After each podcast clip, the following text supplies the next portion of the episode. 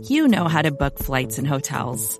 All you're missing is a tool to help you plan that unbelievable travel experience. That's why you need Viator. Book guided tours, excursions, and more in one place. There are over 300,000 travel experiences to choose from, so you can find something for everyone. And Viator offers free cancellation and 24/7 customer support for worry-free travel. Download the Viator app now and use code Viator10 for 10% off your first booking in the app. Find travel experiences for you. Do more with Viator.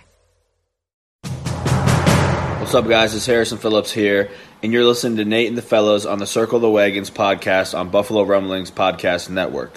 Nobody circles the wagons like the Buffalo Bills. Go Bills, baby. Where else would you rather be than right here, right now? Hey, hey, let's go, Buffalo. Hey, hey, let's go, Buffalo. The Bills make me wanna... Welcome to the Circling the Wagons podcast, a podcast discussing the Bills all year round with interviews, news, recaps, and insightful fan discussion. Most times. Here's your host and lifelong Bills fan, Nate. The Grinch does not steal Christmas from Buffalo Bills fans as the Bills win today in Gillette Stadium 33-21 to take a firm grasp on the AFC East from the New England Patriots. Hello, everyone. Welcome to this recap episode of Circling the Wagons, a Buffalo Rumblings podcast. I am your host, Nate, and we are going to discuss the Bills' victory today over the New England Patriots. We're going to go over our thoughts on the game, our stats of the game, our Sweet Stats Team Last Plays of the game, our Wall of Famers and Wall of Shamers, which we're going to read some from Twitter, and we're going to do a live Twitter Spaces event too as well. So hopefully we'll get some reaction, some audio from some listeners and some followers on Twitter. And we're going to do our weekly giveaway. But first, guys, I mean, it was just what an incredible game today. It was the biggest game of the season so far for the Bills. I put it up on Twitter. I know for a fact because 89% of people said that this is the biggest game of the season, even more so than the Kansas City Chiefs game, because the division was within the grasp. You had to win today to win the division and to ensure yourself, hopefully, a home game in the playoffs, which is the most important reason to win the division at this point, especially if you're not going to get the number one seed. And the Bills did a great job today of almost giving us heart attacks. First off, I'll say that. It almost gave us several heart attacks. I don't know about you guys, but it was a seesaw game back and forth, and you couldn't, breathe a sigh of relief until the very end, until the last drive or so by the Buffalo Bills.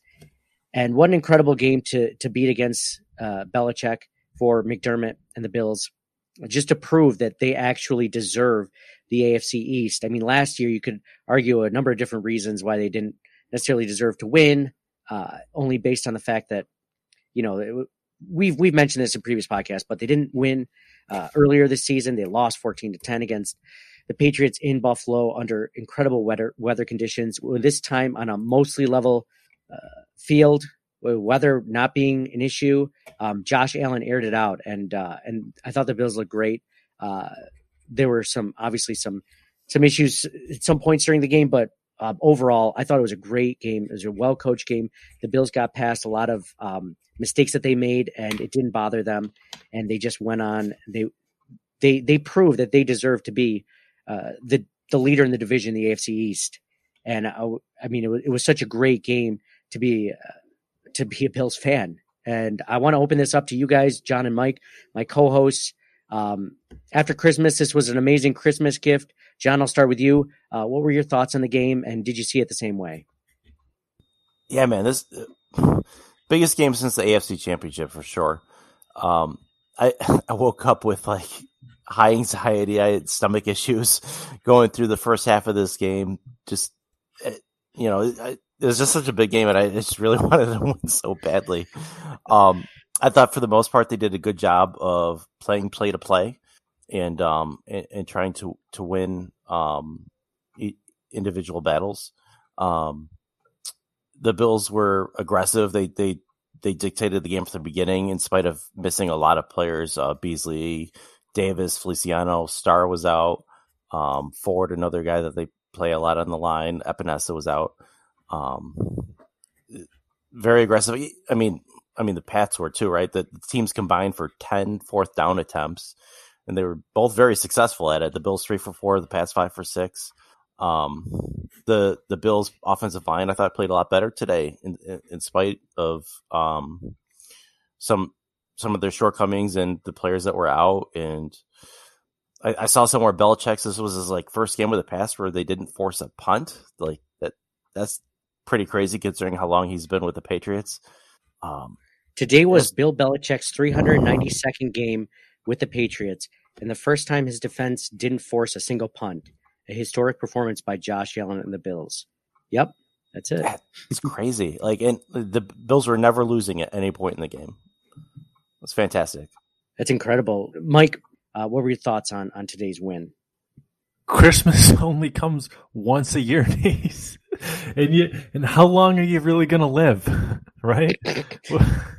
So you only get a select few. And this year I was a little resentful because it felt Christmas, the day felt a little anticlimactic because everybody's looking forward to today, at least everybody in Western New York. So thrilled that Bills got a win. How often have we been able to say the Bills beat New England in Gillette in a crucial game late in the season, right? Never, not in our lifetimes. It doesn't feel like, not since the Super Bowl years.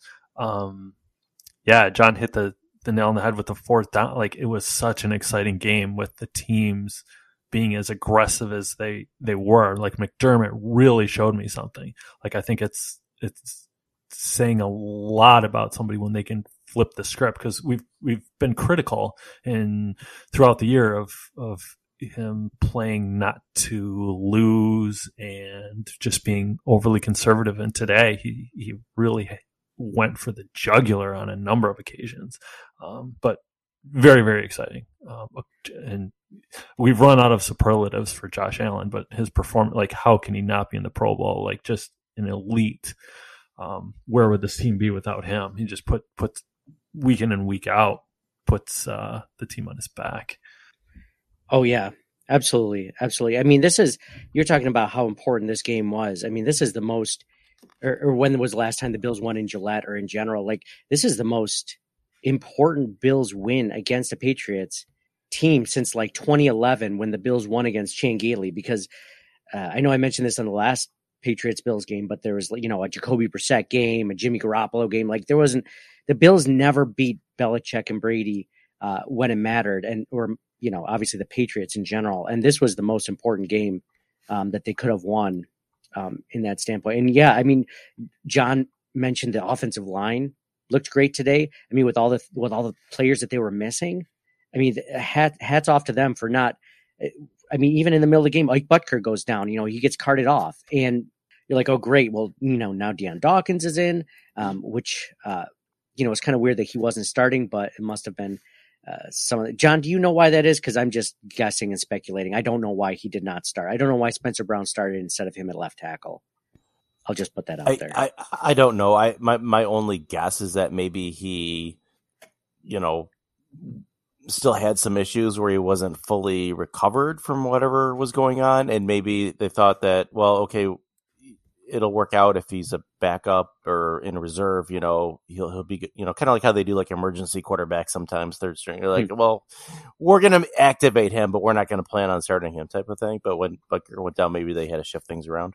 Yeah, definitely. Definitely. That's got to be it. Because I'm not finding, I hadn't found anything on social media before the game. He played well, it seemed like, when he was in there, too. I don't think they lost anything there. Yeah, sure. Especially against Matthew Judon, one of the best, defensive ends, and especially when they got completely annihilated last game by him. I think he held up. We can't go on much longer without saying how well Isaiah McKenzie played today. He was, and I'll be the first one to admit that I was wrong last week when I said, I don't know if it matters if he's in or not, because today he was the difference, in my opinion. Obviously, Josh Allen was the guy that, really lifted the team and put it on his shoulders. But without Isaiah McKenzie out there, making those huge third down grabs, third McKenzie level grabs, third and Isaiah, third McKenzie instead of third and Cole. It was, he was great. He was a great breath of fresh air for that offense, and he helped elevate that team to another level to win today. And the Patriots did not have an answer for him. He was everywhere, all over the field. Yeah, and I'm glad you said Third and McKenzie, because I just wanted to point out how ridiculous that nickname was to begin with, because you could say that about any player. Just say, oh, his nickname is Third and whatever his last name is and whatever. No, it's not absurd all the time. It's just absurd when I said Third McKenzie. Third and Isaiah. They both sound funny. But Third and Cole, on the other hand, it just, I don't know. So he's not only getting his roster spot, he's also getting his nickname. Yeah, he could. I think he's earned it. Dude, if you had to tell me at this point right now, will they re-sign Cole Beasley at the end of the year when he's a free agent? Absolutely not. I mean, if you could get this kind of performance out of Isaiah McKenzie, and Cole Beasley hasn't had a great season, and he's also, clearly not vaccinated. And I know we'll have to have this conversation another time, because this is such a momentous win. We'll talk like vaccination and the coach's message again at some point. But you have to be on the field to help the team. And it seems like there's some guys who are at some point it's selfish. Like if you're trying to win a Super Bowl and you can't all pull in the same direction, right? Like, I don't know. Well, you always say, Mike, and it's true, availability is your greatest ability, right? And we talked about this in August, like, oh, this is going to happen. Hopefully hopefully it doesn't happen in a crucial game down the stretch. That's exactly what it did. It's exactly. Thank goodness for Isaiah McKenzie.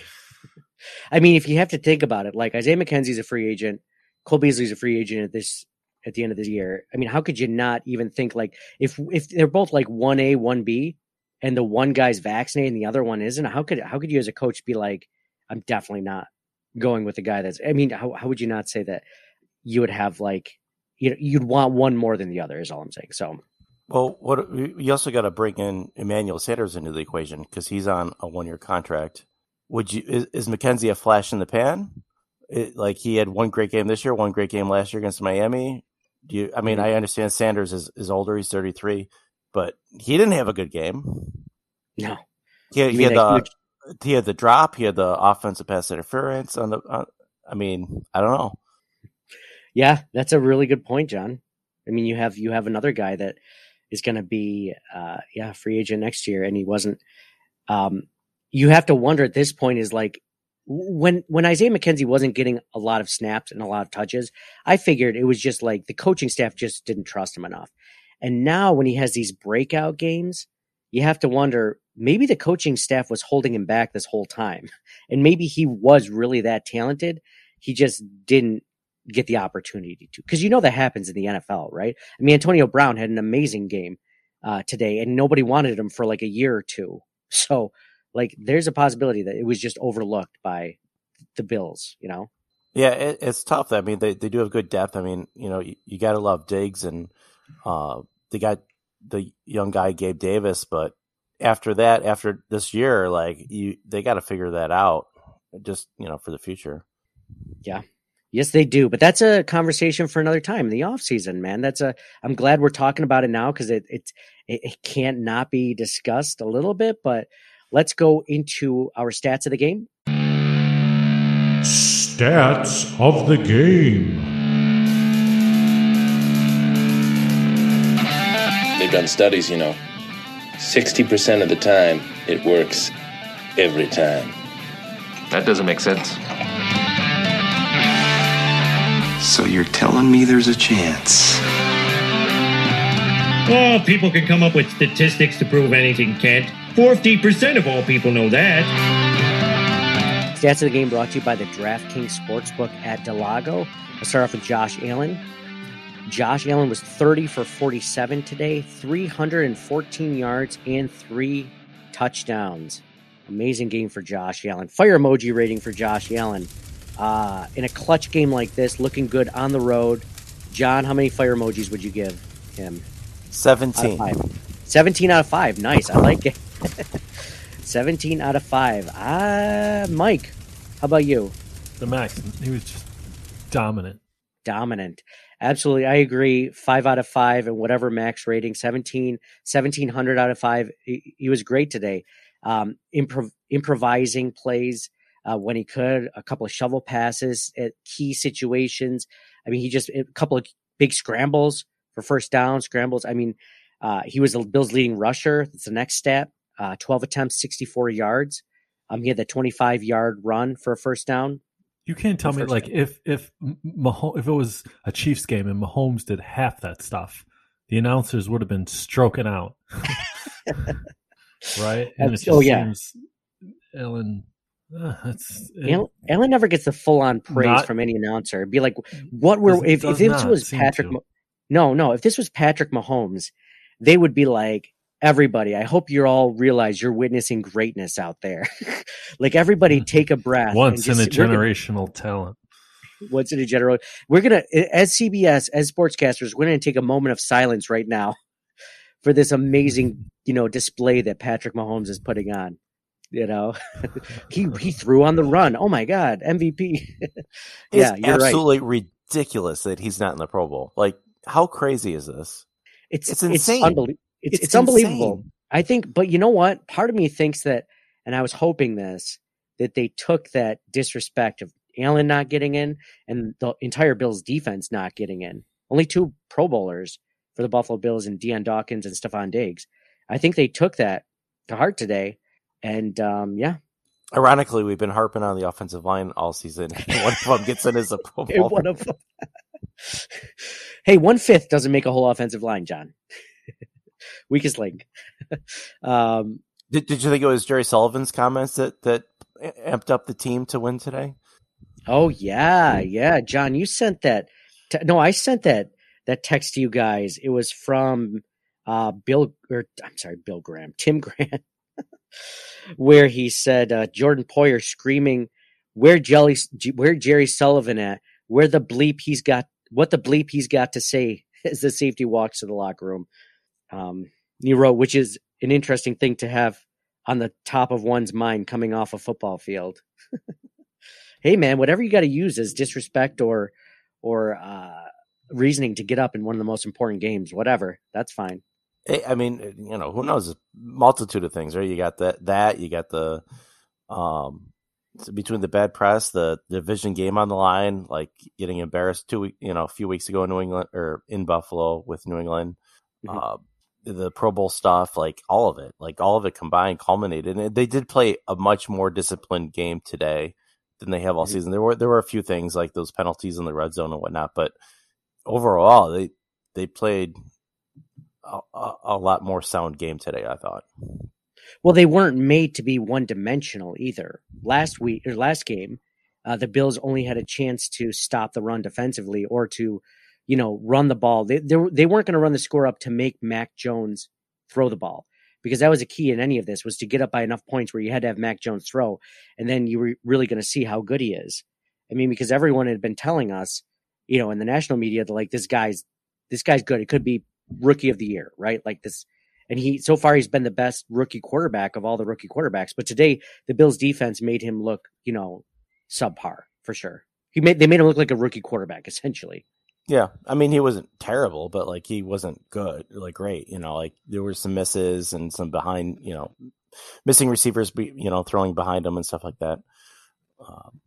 Stuff that we're not used to seeing from New England quarterbacks, right? Like Brady doesn't make those throws very often, misses like that, like behind the guys, hitting the dirt, even like that. That just didn't seem to happen a lot with, which was a breath of fresh air as a Bills fan. Well, it's easy when you cheat. But I mean, all in all, we're going to get into, Mac Jones in a bet. Let me just finish reading off the rushing stats. Devin Singletary, next leading rusher, 12 rushes for 39 yards and 1 touchdown. Isaiah McKenzie, the Bills' leading receiver. Listen to this. 11 receptions on 12 targets. So 11 for 12. For 125 yards and 1 touchdown. Like, unbelievable game. Like, that's a great game for Stefon Diggs. It's a great game for almost any receiver in the NFL.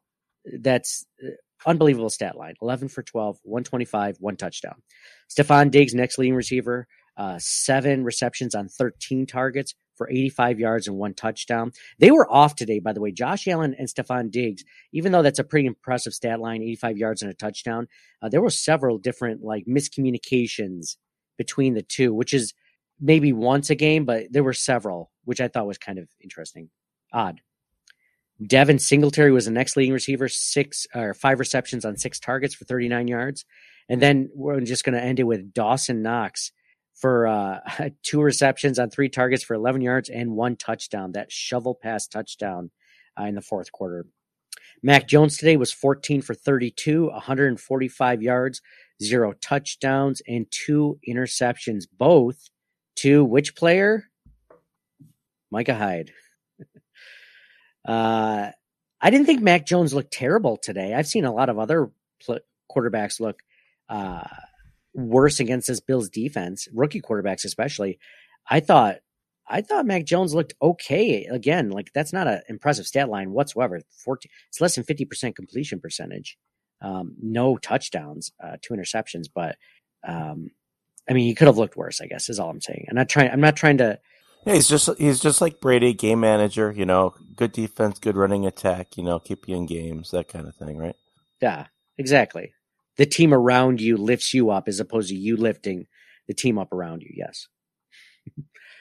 Damian Harris was the leading rusher for the Patriots, 18 attempts, 103 yards, three touchdowns, counted for every single touchdown. Leading receiver for the Pats, Jacoby Myers, six receptions on eight targets for 59 yards. And that was Stats of the Game, brought to you by the DraftKings Sportsbook at Del Lago. Oh, wait, I forgot. I have a few more stats. Isaiah McKenzie. We were just talking about Isaiah McKenzie and Cole Beasley. Isaiah McKenzie joins Cole Beasley as the only Bills to surpass 10-plus catches in a game. They've both done it twice. What do you know? Isaiah McKenzie was featured in both games. Dude, we could have a 1,500-yard receiver in Isaiah McKenzie if he just plays week in and week out. Jeez.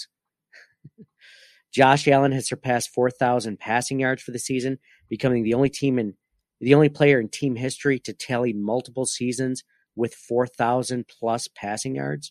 Josh Allen had 300 yards passing today, which made it his sixth 300-yard game this season. Dawson Knox had a touchdown today. Knox now ties Stefon Diggs for the team lead with 9 receiving touchdowns this season. Stefon Diggs and Dawson Knox joined Eric Moulds and Peerless Price in 2002 as the only time the Bills have had multiple players catch 9-plus touchdowns in a single season. Wow. Micah Hyde has his 5th interception of the season. The Buffalo Bills are the first team to win in New England in consecutive seasons by 10-plus points since the Denver Broncos did it in 1995 and 1996. And how did no defenders get selected to the Pro Bowl? Like, that's ridiculous. It's ridiculous. It's like the best defense in the NFL. The Bills did not punt in a game for the 5th time in franchise history. Isaiah McKenzie's 11-catch, 125-yard day tied the most catches by a Bill this season and marked the 2nd most receiving yards by a Bill. The Bills' offensive line did not allow a sack in a game for the first time since the Halloween game against the Dolphins.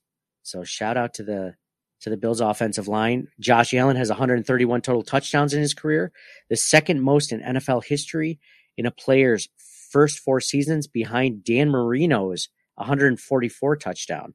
So that's pretty good. That's pretty good company to have, right? I mean, that's not the worst company.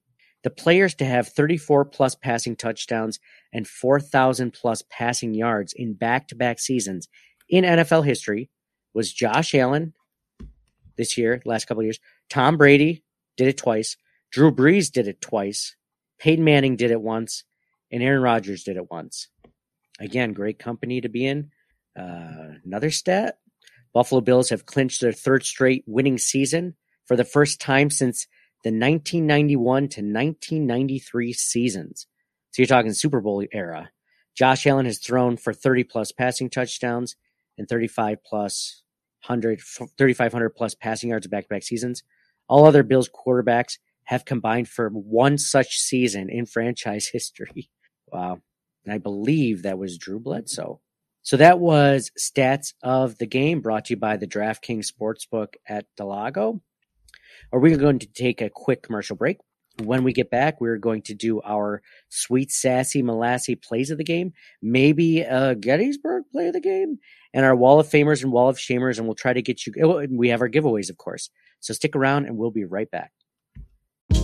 Hey, this is Scott Galloway, author, professor, entrepreneur, and most importantly, host of the Prop G podcast. We got a special series running on right now called The Future of Work, where I answer all your questions on, surprise, the future of work. Questions including, what are we missing when we work remotely? Or how do we handle work-life balance when a major opportunity comes knocking? From the provocative to the technical, we're offering insights you won't want to miss. So tune in to The Future of Work, a Prop G Pod special sponsored by Canva. You can find it on the Prop G Pod wherever you get your podcasts. Another day is here, and you're ready for it. What to wear? Check. Breakfast, lunch, and dinner? Check. Planning for what's next and how to save for it? That's where Bank of America can help. For your financial to-dos, Bank of America has experts ready to help get you closer to your goals. Get started at one of our local financial centers or 24/7 in our mobile banking app. Find a location near you at bankofamerica.com/talktous. What would you like the power to do? Mobile banking requires downloading the app and is only available for select devices. Message and data rates may apply. Bank of America NA, member FDIC. Welcome back to Circling the Wagons, a Buffalo Rumblings podcast. This is our recap show. I'm your host, Nate. Thank you so much for joining us. I'm with my co-hosts, John and Mike, and we're discussing this huge, tremendous, amazing Bills win over the New England Patriots and Bill Belichick, which if you saw his presser at the end, he was not very happy, which is so good. It's borderline pornographic, if we're being honest. Bill Belichick being upset the whole time. Bill Belichick not having any explanations to the media about why the Bills are, why he lost. It's just, it's amazing. Unbelievable. Let's go into our Sweet Sassy Molassy Plays of the Game. Sweet Sassy Molassy. Get out the checkbook and pay Grandma for the rubdown. Our Sweet Sassy Molassy Plays of the Game brought to you by the DraftKings Sportsbook at Del Lago. John, I'll start with you. What was your Sweet Sassy Molassy Play of the Game in today's win? I know there were, unlike some wins where there's just like one or two that stand out, this, there were just several really good plays. So this is a great segment for us to do together. Yeah, I agree. There were a ton of great plays, like all these third down and fourth down plays, the touchdowns. It's really hard to choose. That last drive was really good in totality. But I'm going to go with that Allen to Knox touchdown at the end that iced it. I think I finally got to exhale for the first time today, and you know, let my stomach settle a little bit. And yeah, I'll go with that one. Mind you, John, you were the one that texted us when the Bills were playing the Patriots in the first game in Buffalo. The Bills are definitely going to win this game. And then last week, to your credit, you said the Patriots are definitely going to win this game, trying to jinx the Patriots. And it was definitely a reverse jinx. Well done. Well done. I appreciate it. We all appreciate that. Thank you. Clearly the difference of the game. I'm going to do mine next because it has to do with that drive as well. I love that shovel pass to Dawson Knox. That was amazing. I was just going to give it to Stefon Diggs, or that to the play before that, or several plays before that, was Stefon Diggs got the shovel pass from Josh Allen on 3rd and 10 to go for 19 yards to set up the Dawson Knox touchdown. It was just more improvisation by Josh Allen and Stefon Diggs. They were on the right page on that one, and just a huge third down conversion for sure. So both plays, though. I mean, I do love the Dawson Knox touchdown pass too. Mike, what was your Sweet Sassy Molassy Play of the Game? There's so many, but the one that sticks out to me is 4th and 1. Allen bootlegs. He was dead to rights and just managed to make a couple of moves and turned tackle for a loss into, I don't know how many ended up with, 5, 6, 7 yards, but just incredible display of athleticism. And it just shows you're never out when he's got the ball in his hands. It's just, I'm out of superlatives for his performance today. He was just locked in. Haven't seen him like that very often. It just felt like there was no way they were going to lose that game. Yeah, he looked. Yeah, good call, Mike, on that one. In the press conference, I was reading that after the Bills game, Dion Dawkins said that in essence, Josh Allen is worth $250 million, and he's worth every penny. And when you talk about a play like that, like Mike had, where, you know, he, like he said, he was dead to rights in the backfield and made a guy miss, made a couple guys miss, got the first down and more. It wasn't like he slid or just, you know, took that. Josh Allen doesn't go down easy if he doesn't have to. Loved it.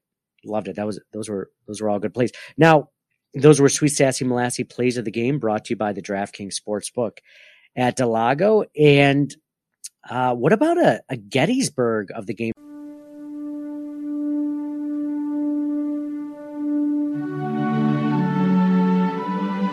Fourscore and 7 years ago. Now, John mentioned that there was never a point where the Bills were didn't have the lead the entire game. But is there a Gettysburg play of the game in today's win that you really think just kind of maybe not turn the tides, but just, you know, made it so that the Bills were firmly, maybe not even firmly, just that the momentum had shifted for the Bills to win the game? John, do you have one, or you want me to start with Mike?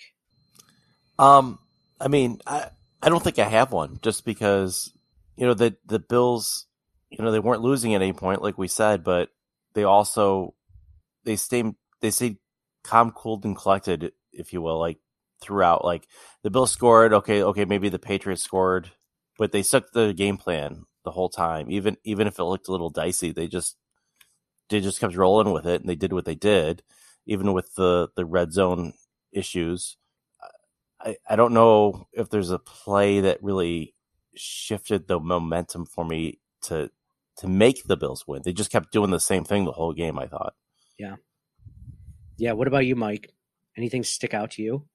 In the third quarter, Damian Harris scored a touchdown to make it 20-14. And again, it felt like the Bills were in control the whole game. And that score just made it sound too close, because I thought the Bills had been playing dominant football. So when the Bills got the ball back to start the fourth quarter and Singletary had the 2-yard run to make it 26-14, it felt good to have a little more breathing room. Pats again cut it to 26-21. So I guess it was back and forth. Like, the true Gettysburgs, right, is when they pull ahead and don't look back. And that may not have been until I was going to say when the Bills put it ahead 2 scores in the fourth quarter, but the Pats came right back and made it 26-21. So maybe that Dawson Knox touchdown, 33-21. I got, like, that's a good one, right? Because it hung in the balance until. Yeah. I mean,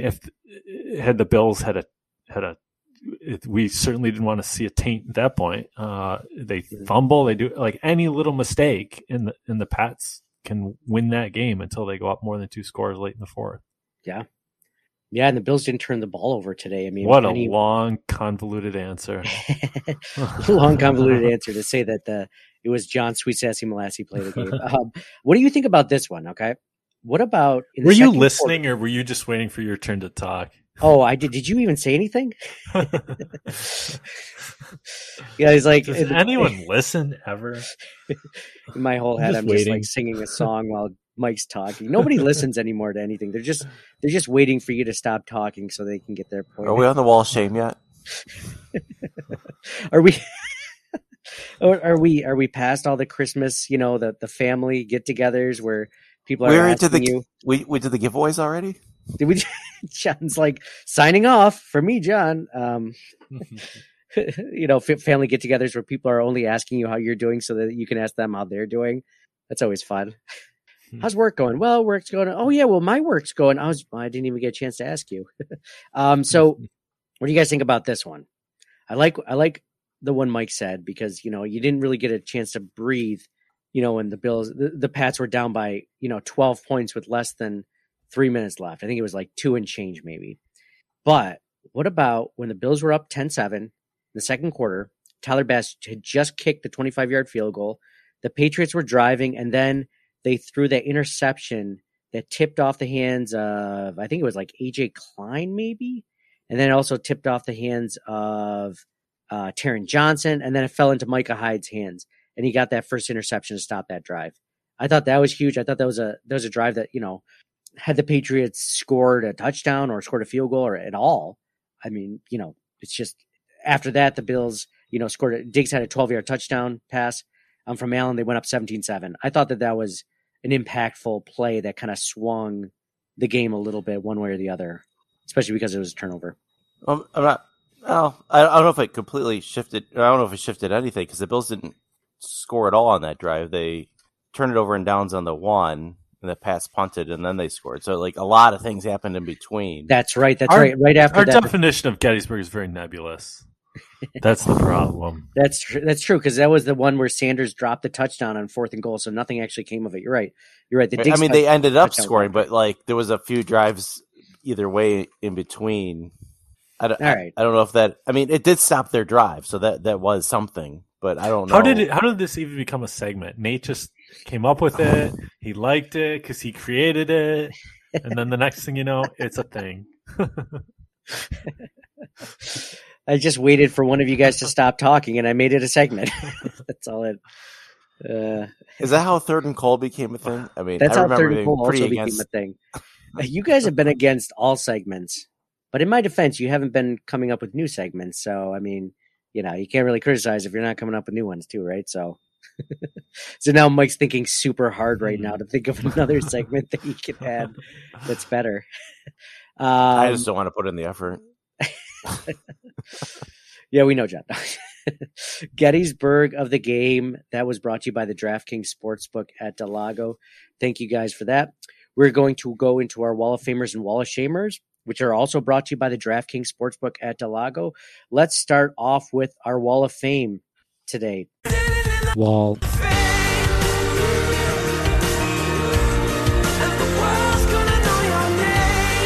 I think it goes too easy to say Josh Allen, but maybe you guys are going to. I'm just going to come out and say Isaiah McKenzie just had an amazing game. I think we've talked him up enough in this episode, but he was just so damn good out there.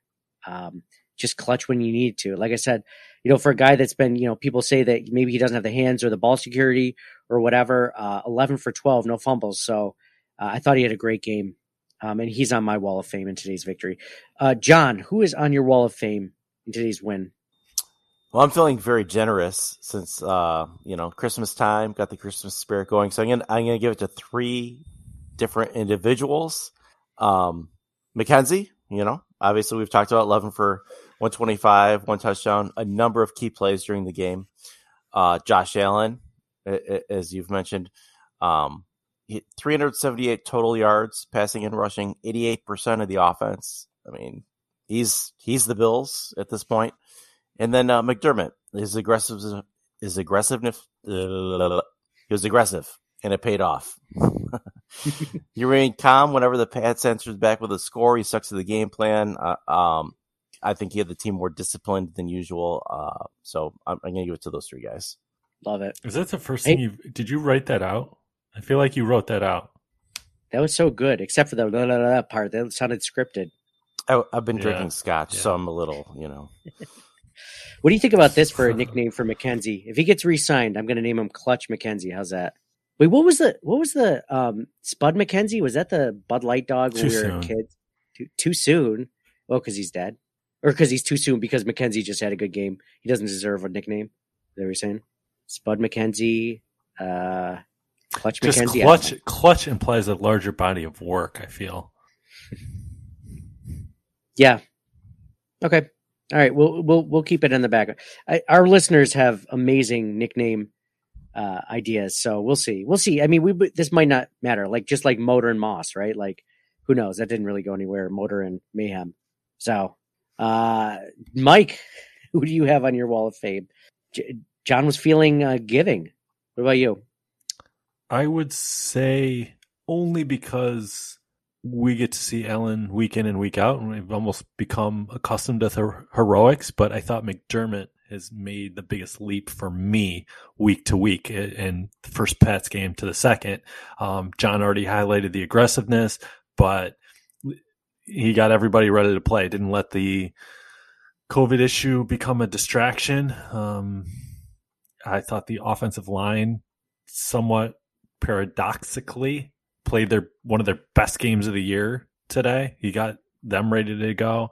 I loved the game plan for today and just how we went for the jugular repeatedly, kept the ball in his best player's hands. So for me, it's McDermott. That's a good one. That's a good one also. I'm going to give a shout out, just like an honorable mention, to Josh Allen's shovel pass today. Dude was on fire when he had another trick up his sleeve. Another thing that we hadn't seen. Bro, do you think that's the greatest thing in the world? Like, you could do that to me playing ball in the backyard. You could do that to a 5-year-old, couldn't you? Throw absolutely. A shovel pass. Mm-hmm. Absolutely. But no one ever utilizes it. No, it's just like a pump fake. Every quarterback has the ability to do it, but no one ever really tried for the Bills in 20 years. Mm-hmm. That was just right. I just don't feel like doing it. Well, just do it. Shovel pass, just whatever you think is right. Just do it. Slide. How many years have we seen a quarterback never slide and then just take hit after hit? I also, So I'm going to give Josh Allen's shovel pass today. It was good. I noticed it several times. The offensive line deserves a shout out. I think more impressive is the throws across his body. True. The velocity, you or I could throw a shovel pass. We can't throw those. The laser passes. Speak for yourself, Mike. I've been known to throw the wobbly duck. Wait, Nate, Josh Allen did mine. Was that even a spiral? Did you even attempt a spiral, Nate? Or did that just slip out of your hands in the right direction? Yeah, there were a couple plays that they show on replay. You're right, Josh Allen rolling right, throwing to the middle of the field across his body. Unbelievable to see that. Sometimes I still don't believe that he's our quarterback. You know what I mean?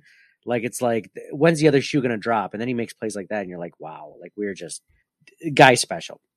Yeah, the big one today, the 3rd and 10 when they were up 17-7, he hit Emmanuel Sanders. He was rolling out and then threw it across and back to the center of the field. He caught it, converted. They ended up getting a field goal to go up 20-7. Yeah.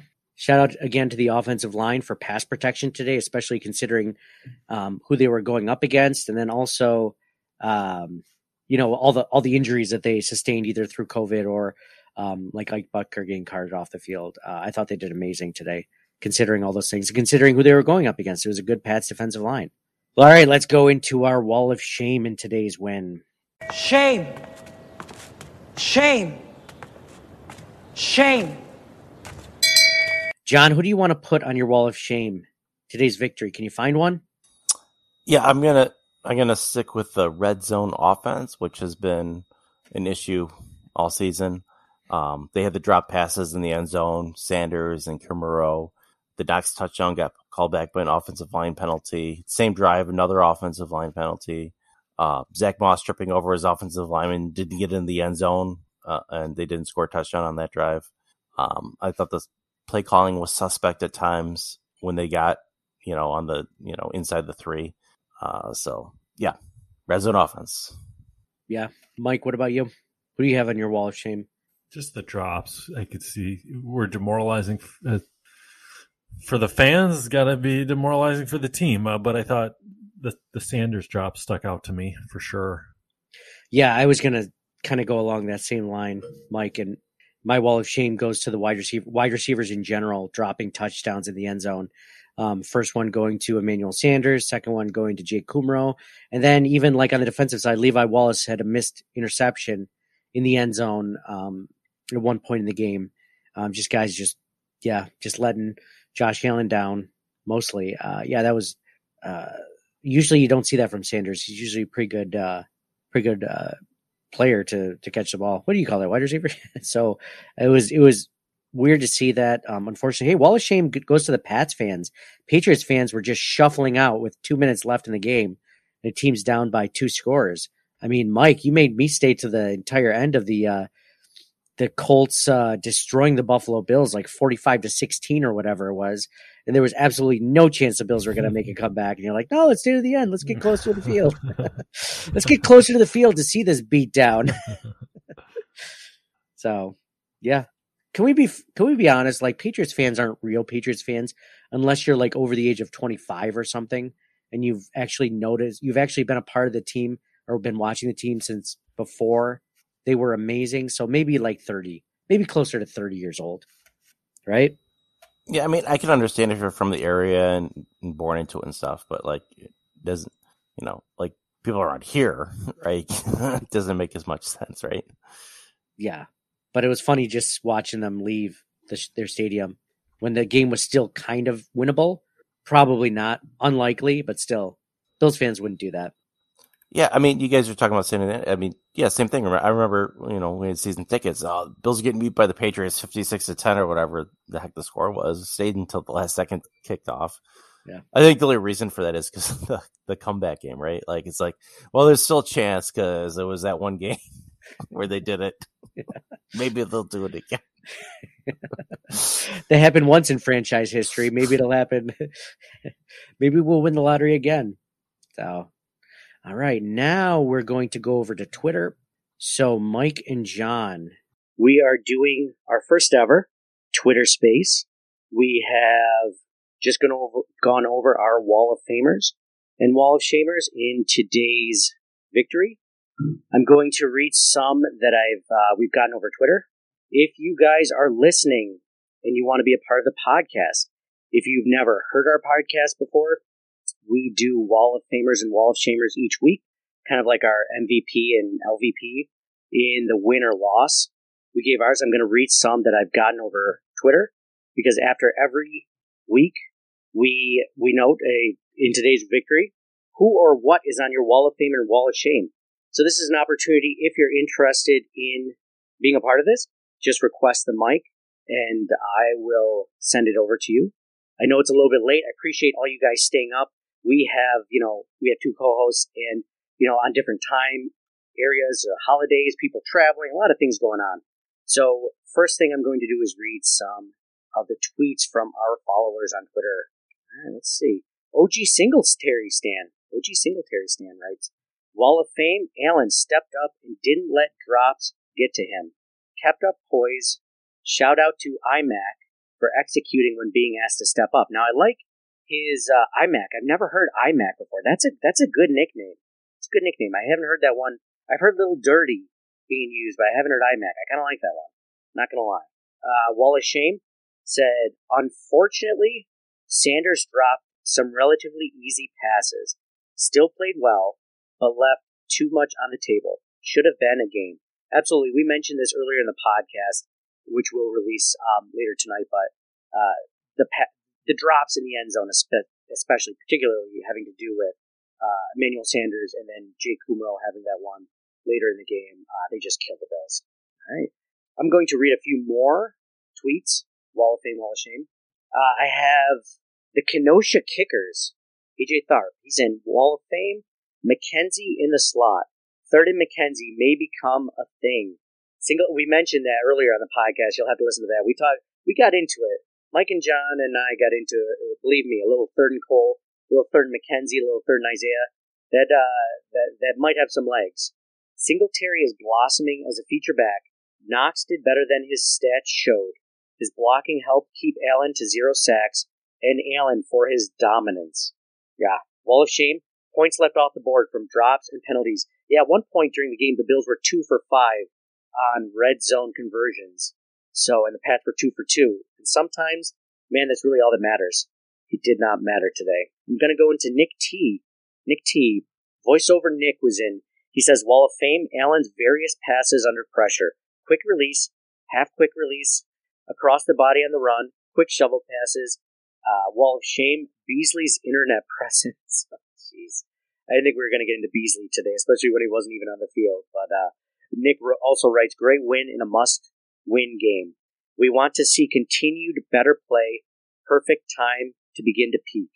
Absolutely. You know, some people say, you know, the good thing about today's win is, I was talking about it with my family when we were watching it, is that, you know, you're looking at this game, and you don't care what happened in week 3 or when the Bills lost to the Jaguars, because today's game was the most important game, and that win was the most important win of the season. Now, obviously, if they won that game, would it be a little better? Sure, of course. But that Jaguars loss doesn't even matter, because now the Bills are in the driver's seat. As long as they win out, they will win the AFC East. All right, Richard W. Griswold is in. He writes, Wall of Fame, Allen, third and McKenzie. I think they're just trying to trigger me. No, it's okay. It's okay. Hey, if McKenzie comes back another year, oops, I did mute myself. Thank you. Thank you, Big R. I thought I was just muting all of you guys, which is all I wanted to do. I want you guys to speak. I didn't want you guys to speak. I just wanted to thank you for that. Wall of Fame, he writes, Allen, third and McKenzie. Like I said, it's trying to trigger me. We'll see. We'll see what happens, man. If he gets re-signed after this season, which is a possibility, but an amazing game like that. I mean, 2 times has he ever been featured in the Bills' offense. Well, I don't even want to say featured. He was just a big part of it, and he just the Dolphins game didn't count last year because it was the Dolphins. The Bills didn't need it, but man, this was a big game. Third, McKenzie, clutch McKenzie, man. He also writes Diggs, Knox, Singletary, the offensive line, and the defensive line. Hyde, the punter, the disappearing act. Dable, Frazier, and McDermott. Richard, you're just going all over the map, man. You just want to give. You can give the whole team the Wall of Fame if you want, you know. And he writes Gettysburg Play. Now, for those of you that may not have heard our podcast before or follow it, sometimes we do a Gettysburg Play of the game, which is basically like the Civil War, like the turning point of the game, if there is one. And he wrote the shovel pass to Diggs on 4th down, which is an amazing call. And I say that because that was the one I used. So, no, actually, it wasn't the one I used, but that's a good one also. I used a different one earlier in the podcast. Original Hatred writes, he wrote, too late for this guy tonight. And he mentioned, because we were originally supposed to do this Twitter space around 10 o'clock, and it's around 11:45. So appreciate all of you guys that are actually there to stay up for this. But he wrote, too late for this guy tonight. Wall of Fame, McDermott, and the wheelbarrow he used to carry his stones. That's a good one. I like that. Wall of Shame, the elderly female Pat fan who tried to trip my 17-year-old daughter leaving the game. Low-class knuckle-draggers. Go Bills. Now, I know that Original Patriot lives in Massachusetts, which I always think of that. Remember Mike in Indiana Jones and the Holy Grail? That part where he's just like, you know, they have to go get the Holy Grail in Germany. And yes, that was a crucial part. It was a crucial part. That should almost be the Gettysburg. We'll just call that. Indiana Jones traveled into Berlin to get... He's always like... And his father was like, you want to go into Berlin? Into the lion's den? To get the diary, right? The diary. To get the grail. You're right. The diary to get the grail. Said, you want to go into the lion's den? Every time I think of somebody who goes to, like, New England or the Patriots, or that lives in Massachusetts who's a Bills fan, I always think, yeah, you live in the lion's den. And this just proves it. He said somebody... An elderly female Pat fan tried to trip his 17-year-old daughter leaving the game. That's pretty crazy. Unless, of course, your daughter was talking mad smack. I mean, then the elderly female Pat fan had nothing but to try to trip you like Matthew Judon tried to trip Josh Allen during the game. Let's see. All right, we're going to go over to B Mormon 2020, who was on baby duty up until recently, and he's now on. Hey, B Mormon 2020, can you hear me? Hey, I am doing well. Are you still on baby duty or what? No, I'm good. The timing worked out, but yeah, I've got a 10-month-old at home. Oh, congratulations! Awesome.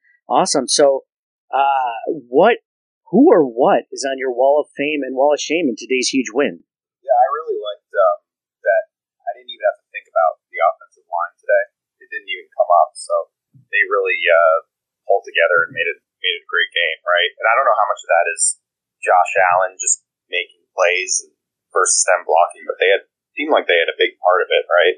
Yeah, absolutely. And then on Wall of Shame, I think that just the cabal that wants Brady to play against Bill Belichick in the Super Bowl. I think Jerry Jones may be behind it. I don't know, to boost sales, something like that, but. That cabal is a real shame, in my opinion. Yeah. Do you think we'll get past that cabal and make it through there? Or is it already determined? It's already determined, wait, just like the presidential election of 2024. It's already decided who's actually going to win. It's really hard to say exactly, and that might be all tied into it. You know, we don't know. So a lot of players, a lot of shadow actors here going on. So well, they don't want us to know, Be Mormon 2020, so we won't know, but... appreciate you coming in, man. Obviously, avid listener, supporter. So thank you for coming in on that. Yeah, thank you. Yeah, absolutely. I mean, I wonder, should I still read yours? Because you still had some good other rights. Yeah, but No, you know what? You had a good one. Appreciate you coming in. And he seems very knowledgeable. He does seem very knowledgeable. Are you thinking about the cabal? Good point. What if they come? The less we talk about it, the less lists we get put on in the dark webs and all that stuff. Yeah, the less we. Hey, look over here. Mike Graham tweeted it. Mike Graham wrote in Wall of Fame, Little Dirty, and Josh Allen, obviously. Wall of Shame, my language, because have I sworn you on this podcast? Am I going to put the explicit mark on it? I can't remember if I have. Have I? Mike, John? I don't think I've let it loose. You guys don't care. It doesn't matter. The Bills won. It doesn't matter. I'll put the explicit tag on it. He says, because fuck the Pats, fuck the haters, and fuck the Pro Bowl snubs. Let's go, Bills. Also, Sanders for proving to us that Davis is wide receiver too. Yeah, man, you haven't seen Davis drop a lot of passes like that. He is clutch. Red Raider Z1 writes in, Wall of Shame is the Bills coaching staff for absolute misuse of the talent that they have. And I'm sure when he's saying this, he means Isaiah McKenzie. The O-line was a ragtag, but it was the best Allen has had all season. No sacks, but sit baits, etc. more. McKenzie is an absolute abomination. He is as elusive as Hill from KC. By all means, sit him, McClappy. Hardhead. Wow.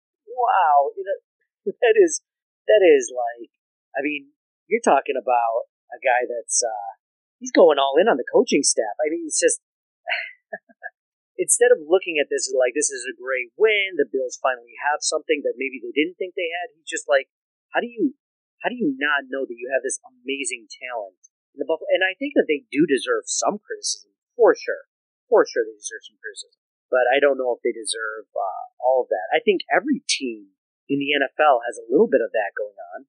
You have biases. You have biases as far as who you believe is the best performer at any job.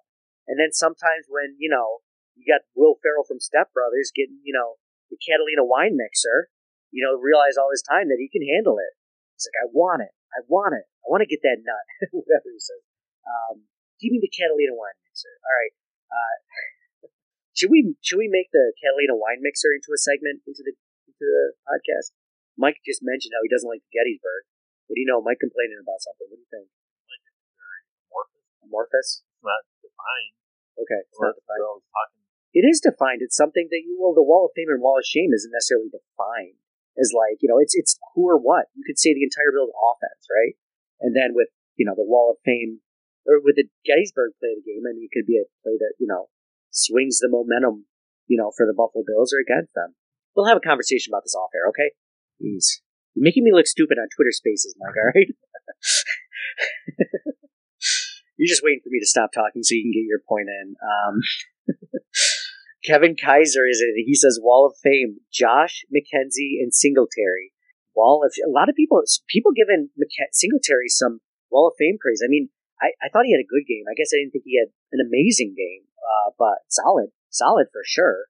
I'm definitely standing out amongst the running back group, but Wall of Shame, he has run defense, bad D, penalties that we got away with, but still, Milano and Hughes, McDermott timeout, and management. We did not discuss those penalties. I feel like every week, for the most part, we're ragging on the refs for never being able to get it right or always calling penalties against the Buffalo Bills that they shouldn't.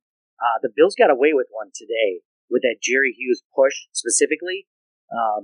In replay, you know, we always say this on the podcast, right? Like, we're the most non-biased Bills fans out there, Bills podcast out there. Like, if anything, we say that, you know, the Bills deserve the penalties. No, he's trying to hold him up. He was trying to hold him up. He wasn't trying to, like, he wasn't. No. There was no shenanigans being done there. It was just he did extend his arms in a pushing fashion, but then he tried to grab, but he only extended his arm so he could grab up Mac Jones and pull him up. I mean, he was doing him a favor, if we're being honest. And Mac Jones just fell over like a soccer player. Step in, we have Karen. Karen says, Wall of Fame, McKenzie back in the lineup, finally. He had a huge impact on the game. Allen rushing stats topping league is just so impressive. Diggs fired up. Hyde with 2 picks. We mentioned the picks that Hyde had, but I'm just saying it out loud. He was the one. He was the player that had both picks. Wall of shame, terrible penalties at crucial times. Karen gives Allen 100 fire emojis, and that is just tremendous. We usually give it out of a 5 fire emoji scale, but Karen going all 100. 100 out of 5. In Gettysburg, she says the high tip interception. Yes, that was it. That spoiler alert, Karen. I kind of mentioned that in our Gettysburg. So let's see. Bill Lasso was not able to get in. That might be an issue on our end, Bill Lasso. I would say that even though everyone else didn't have an issue, but that might be my issue too. This is all new. Andrew is in at A_Cuso10. Wall of Fame. The face of the franchise, Isaiah McKenzie. Josh Allen, 4.5 fire emojis out of 5. Would have been 5 if not for the almost interception on the final drive. McDermott for staying aggressive. Yeah, we did not mention that play. He did throw. J.C. Jackson almost had that play. Again, another miscommunication between Stefon Diggs and Josh Allen today, which is not normally the case. They had several of those today. Then he also gives McDermott for staying aggressive on the Wall of Fame. Absolutely. Absolutely. McDermott deserves a ton of credit in that respect. Wall of Shame, he writes, Run D still needs work, but I'll take the W. We control our own destiny moving forward. Absolutely. Absolutely. So if anyone's listening, if you want to request the mic, you're more than welcome to give your Wall of Fame and Wall of Shame in today's victory. Thanks for staying up late with us. Those that are listening, I know it's late. I know some people are working tomorrow. So appreciate you guys doing this. I'm going to do a couple more live, and we'll call it a wrap. Jason Statham is in. Jason, who is in the UK, so he's been asleep for about 8 hours now. He writes, Wall of Fame, the pundits. Maybe you say pundits will go to my Isaiah McKenzie, and rightfully so. Josh was unbelievable today as well, but I'm going to give it to the O-line. Stepped up big time, plus no sacks. He says, Wall of Shame, Edmunds. I love the guy, but I've noticed he's been a step slower lately. Fuck the Pats. Yeah. Tremaine Edmunds is one of those guys that, so every season we have a guy in the podcast where it's like, I want to love you. Please let me love you. You're not letting me love you. And, last season it was Dawson Knox. The season before, I can't remember. But season before that, it might have been Josh Allen. Who knows? But Tremaine Edmunds is that guy for me. He's not terrible. He's definitely not. I mean, he's pretty good, but just for that first round pick, you just want him to be outstanding, right? You want to see him flash a couple of times. Okay, we were talking about Ed Oliver before the beginning of the season. This was his year to step up, and you see him flash once or twice a game. Kind of reminds me of Kyle Williams. Well, now we're looking at Tremaine Edmunds to take that next step too. Dawson Knox took that step this season. He's unbelievable. Now we need Tremaine Edmunds to take that next step. And I feel like when he says, I love the guy, but I've noticed he's a step lower lately, it's like we always have to have that little asterisk. We love you. We want to love you. Just let us love you. You did that guy wrong. Plaudits. Is plaudits? What is plaudits? Yeah. Okay. Praise. Oh, plaudits is an expression of praise. What? Yeah. Oh, I didn't know that. Oh, that's interesting. Plaudits. I thought he just spelled something wrong. See, that's my fault. Yeah, I just can't let that go by. Yeah, you can't. Oh, what an idiot. Jason Statham is now going to stop listening to Circling the Wagons because I originally thought that. So, Bills backer St. Pete wrote, Wall of Fame, Allen, McKenzie, and the O-line, who exceeded my expectations by a million today. Aggressive play calling and fourth down conversions. Wall of Shame, can't think of anyone right now because I'm just so blissfully happy that we showed up and played a complete game today. This was by far the biggest win. I place this you don't get here without the win over KC, obviously, but man, it was just, this was the one. All right, one more. Joey Hanover, Wall of Fame, McKenzie, Allen, and Diggs after they started coalescing again. Ooh, coalescing, Joey. I mean, geez, you don't have to break out the big words on us. I just didn't even know what plaudits meant. So you're gonna break out coalescing? Again, did I get that one right? Right, Mike? Coalescing? Okay, that's all right. OL was great today. The offensive line was great today. Pass defense was stout. Defensive line got a ton of pressure against a great offensive line. And the Wall of Shame is the run defense continues to be a problem recently, despite our rank of the year. Dane Jackson got roasted a few times. He did get roasted, which is a great point, but unlike, other cornerbacks that get roasted, he still had the ability to make a play, you know what I mean? like he wasn't far enough away where he couldn't make a tackle. Like he wasn't, you know, off the screen. Like he did get burnt, but that's okay. I'm fine with it. Joey Hanover also writes, Gettysburg plays of the game. Every one of our fourth down conversions seemed to put a little bit more coal in our fire. Absolutely beautiful. Oh, I was thinking he was going to say coal in the stocking. Coal in the stocking of Pats fans. 5 fire emojis for Alan today. And I think we're going to end it on that one. Thank you guys so much for contributing in the space, the Twitter space, being a listener. I see several listeners on there coming in and out the entire time. Appreciate you guys staying up late for doing this. And we're going to end it. Oh, we'll do our quick giveaway quick on the, but why not do it? Why not do it on the Twitter space? Whatever. 5 giveaways. We got Singletary jerseys, Moss jerseys, Tremaine Edmunds, who I just mentioned, jersey. We got some signed mini helmets and stuff like that. I'm going to pick 5 at random. Mac Madam 15. That's Mac Madam 15. We have J.D. Prinsenhoff. Miss Molly. That's Miss Molly, MSS Molly. We have Dina_14. That's Dina_14. And Miss A from BK. That's Miss A from BK. All the winners of today's podcast. And appreciate you guys being a part of this Twitter space. Twitter space is brought to you by the DraftKings Sportsbook at Del Lago. So in the, thanks for everyone that contributed to the Twitter space. Hopefully that was audible. The Bills stand right now 4th in the AFC standings as the leader of the AFC East. The Chiefs are the Chiefs have the first seed. The Titans have the second seed. The Bengals have the third seed over us, which is based on the conference record. The Bengals are 7-3. The Bills are 6-5 there. So that's why that is the way it is, why the Bills aren't 4th or 3rd instead of 4th. And yeah. So the Patriots, 99% chance right now to make the playoffs, 88% chance to win the division. And then certainly we think they can take care of business with Atlanta and the Jets, right? Yeah. That would lock up the division.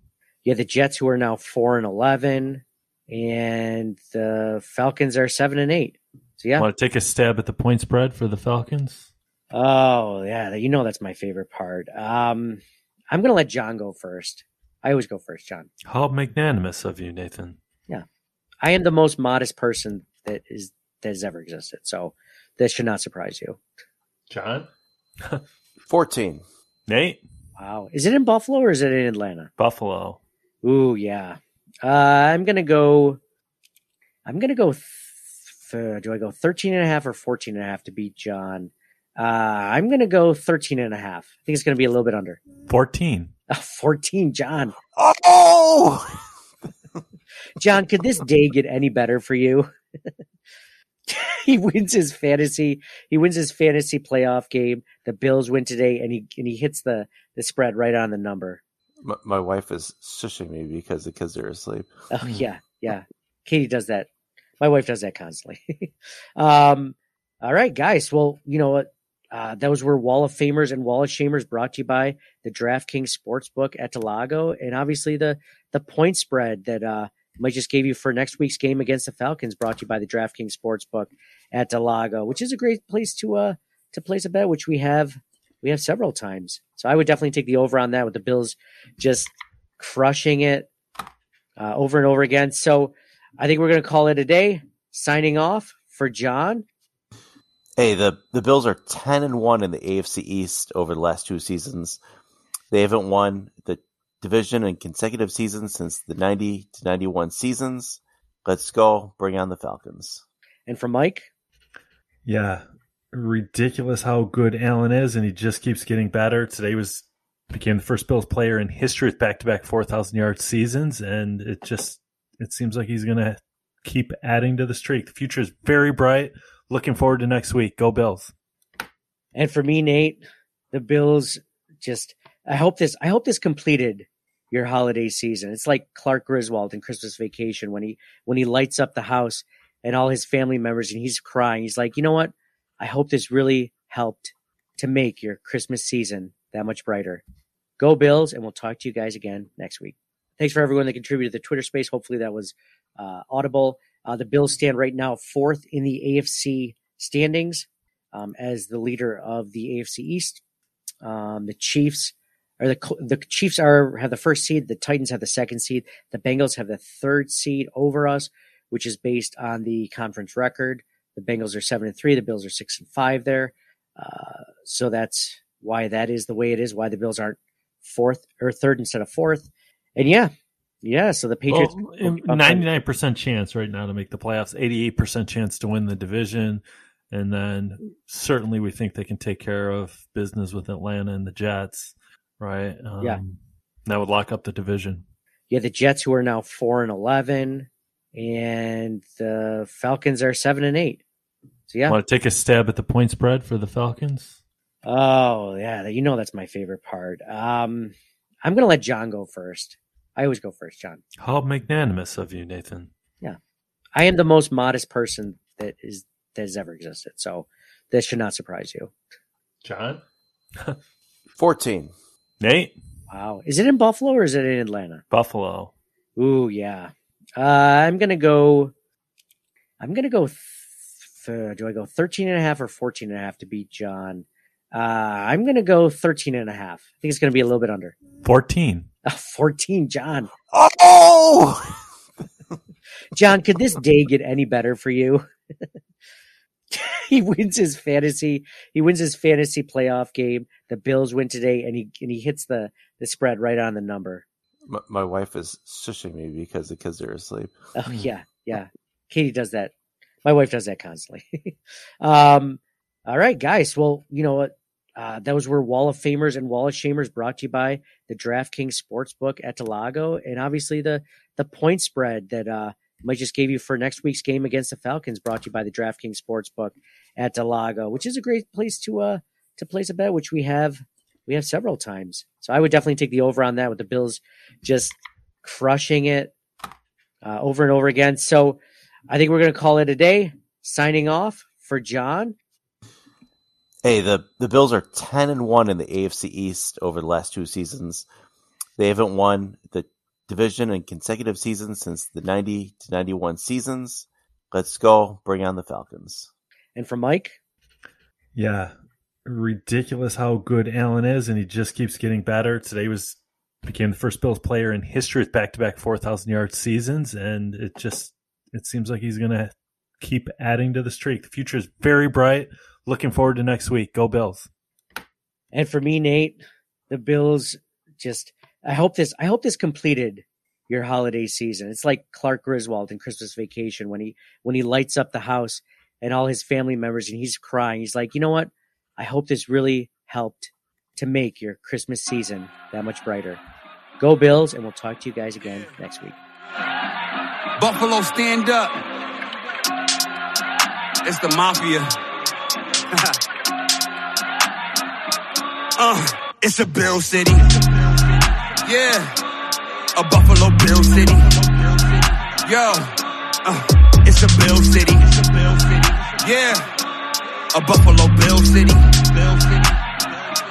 Yo, we got Josh Allen, got Stefon Diggs, we got Cole, Dion Dawkins, cause you know it's about to snow. Mafia, you know we on a roll. No competition and it's not even close. Yeah.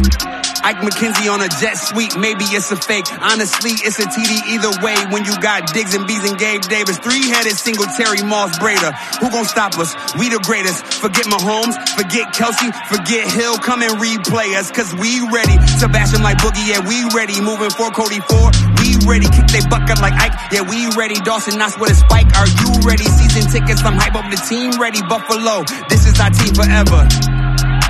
Forever. We got Josh Allen, got Stefon Diggs, we got Cole, Deion Dawkins, cause you know it's about to snow. Mafia, you know we on a roll. No competition and it's not even close. It's a Bill City. Yeah. A Buffalo Bill City. It's a Bill City. Yeah. A Buffalo Bill City. Yeah. We got Josh Allen, got Stefon Diggs, we got Cole, Dion Dawkins, cause you know it's about to snow. Mafia, you know we on a roll. No competition and it's not even close. It's a Bill City, it's a Bill City, yeah. A Buffalo Bill City, Buffalo Bill City, yeah. What? It's a Bill City, it's a Bill City, yeah. A Buffalo Bill City, Buffalo Bill City, yeah.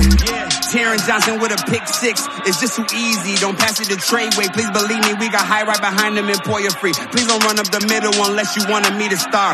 Greg Rousseau will show you what he's about. Trey Edmonds and Matt Milano can't get around him. Our team is grounded. Oh, yeah. Sebastian like Boogie. Yeah, we ready. Moving for Cody Ford. We ready. Kick they bucket like Ike. Yeah, we ready. Dawson Knox with a spike. Are you ready? Season tickets. I'm hype up the team. Ready. Buffalo.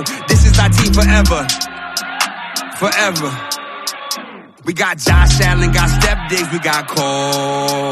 Dion Dawkins, cause you know it's about to snow. Mafia, you know we on a roll. No competition and it's not even close. It's a Bill City. Yeah, a Buffalo Bill City. Thank you for listening to the Circling the Wagons podcast. Download and subscribe to us in your favorite podcast service. Email us at ctwpod@gmail.com. That's Charlie Tango Whiskey Pod @gmail.com. Follow us on Facebook and Twitter @ctwpod. And most importantly, go Bills! Nobody circles the wagons like the Buffalo Bills. Nobody circles the wagons like the Buffalo Bills, Nate.